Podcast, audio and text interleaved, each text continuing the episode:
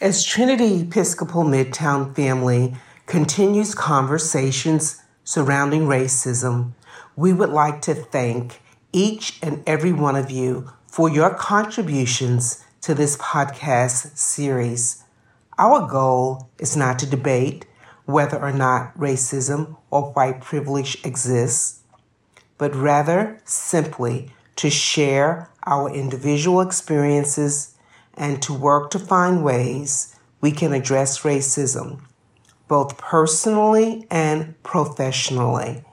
We believe this can be accomplished through the exchange of open, meaningful, and respectful conversations surrounding anti racism. We believe that collectively and as Christians, we can work proactively toward identifying and opposing practices, structures, and systems that enable racism to flourish and exist in our world. It is our hope that through this work we can achieve a greater understanding of social justice, which is simply allowing all persons equal access to the benefits and freedoms of a society and to also be free from the unequal distribution of its burdens.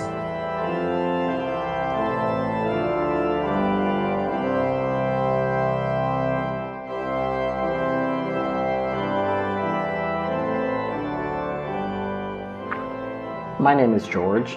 I live in Houston with my husband, and I'm white. I grew up in a racially mixed neighborhood and went to a racially mixed school. I knew that kids came in different colors, and I also knew that at heart we were basically the same, and that we played the same games, got in the same kinds of arguments with our siblings, sometimes followed the rules, but more often than not broke the rules. Race and racism were things we never talked about. The topic just never came up in conversation. But early on, I noticed that the black kids seemed to always get in trouble for doing the same things the white kids got away with. I noticed that almost all the people being arrested on the news were black. All the bad guys in movies and stories were black, there never seemed to be any black kings or heroes or princesses. And that's just the way things were. And that didn't really make a lot of sense. My story takes place when I was five years old in kindergarten. It was picture day, and all the kids were dressed up in little suits and dresses. We had laid down for nap time, and I, rem- I remember being on my mat as close to underneath the teacher's desk as she would allow. Miss Moore, that was our teacher, turned the lights off and put on the nap time music, and most of the kids fell asleep. Well, that day, I noticed a loose thread on my pants. And I looked at the thread, and the thread looked back at me, and I found myself touching it, and then pulling it just a little bit to see what would happen. It came loose, and of course created a small tear in the fabric. So I pulled at it again. And again, and again, fascinated by the way the threads came apart so easily. It was weird, soothing, hypnotic in a way. And by the time nap time was over, the fabric was reduced to shreds. Miss Moore turned on the room lights, exposing a crime which was sure to result in punishment from both her and my mom. Staring at my bare white leg, I turned to a little boy named Jermaine, who was still asleep on his mat. And in between crying, I shouted out, Jermaine did it! Jermaine did it! Well, why did I blame this boy? I can tell you why I blamed him. It was because he was black. And I knew that nobody would question me.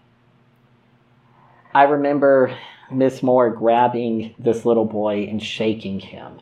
And she dragged him into the bathroom, and you could hear her slapping him just over and over, screaming at him for hurting a white kid. I remember Jermaine pleading with her to stop. He didn't know why he was being punished. And when she finally told him, he proclaimed his innocence, but she just kept slapping him. And I remember Jermaine in his little suit, now wrinkled, with the jacket hanging down, stumbling over to the chalkboard where the teacher wrote down which kids had been bad that day. And in shaky handwriting, he wrote a large J because he didn't yet know all his letters. And I think back about why I blamed this child. At five years old, I knew that the easiest way of escaping punishment was to blame a black child. I knew that nobody would question a white child, despite the overwhelming evidence that Jermaine could not possibly have torn my clothes up. I knew, even at age five, that I could use my white privilege to escape punishment and get a black kid in trouble. And I knew the consequences of this. I knew Jermaine would get spanked. I knew he would get hurt. And for a long time, I tried so hard to convince myself that I was right. What did it matter that I had lied when a racially biased system had already decided long ago that black boys were bad? I kept this lie up until around middle school. I had a piano teacher named Mrs. Sorrell. She was a teacher at my old elementary school and had known me since I was maybe about four. Mrs. Sorrell was black, and she was very outspoken about racial equality. Well, one day after a piano lesson, I finally confessed to her what had really happened all those years ago. And Mrs. Sorrell, she told me that, that this was so long ago, and there's nothing that can be done about it except to use the experience to acknowledge and challenge my own biases that conversation, that confession, brought up a lot of emotions and a lot of questions. How many times had I engaged in subtle forms of racism? How could I respond better in the future? I've worked in public education for almost all of my adult life, and in this in the time have really come to see the systemic racism against black children that exist in public education. Black boys are disproportionately suspended, expelled, even arrested at school. The school to prison pipeline funnels thousands of young black men into the criminal justice system before they've even had a chance to live. How many more Jermaines have to suffer before we see a real change? I see this racism all the time at work, both subtle and overt. And it's become easier over the years to speak up and to use my privilege to support black children. And I'm glad that these difficult conversations about racial equality in public education are happening.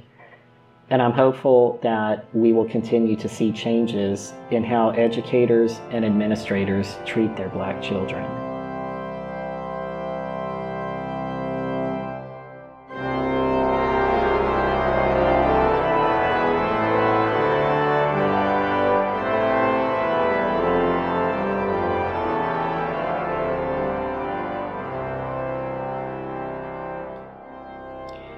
Hello, everyone. Hi, George. Thank you so much for sharing this powerful story. My hope is that you have forgiven yourself and that Jermaine is doing well in his life. You know, contrary to popular culture, there is a belief that young children are colorblind or that they don't notice race According to current psychological research, children not only recognize race from a very young age, but they also develop racial biases by ages three to five that do not necessarily resemble the racial attitudes of adults. This same study found that environments play an important role in teaching young children which categories seem to be important, and that children learn to attach meaning to those social categories on their own without adult instruction. So, in other words, children pick up on the ways in which whiteness is normalized and privileged in U.S. society. So, I believe uh, that for these reasons, this would very likely explain why, at five years old, you elected to blame the young African American child, Jermaine, for tearing up your clothes, because at that young age, you obviously knew that he would get in trouble and be punished and not you. Let's bow our heads and pray for God's blessings. God of peace, we pray for our communities, for our teachers and those in positions of authority, for our children for our schools, for our neighborhoods and workplaces. Kindle in every heart a desire for equality, respect, and opportunity for all your children. Give us courage to strive for justice and peace among all people, beginning here at home. Through Jesus Christ, our Lord. Amen. We want to thank you all so much for tuning in to our ongoing series on Racism Revealed.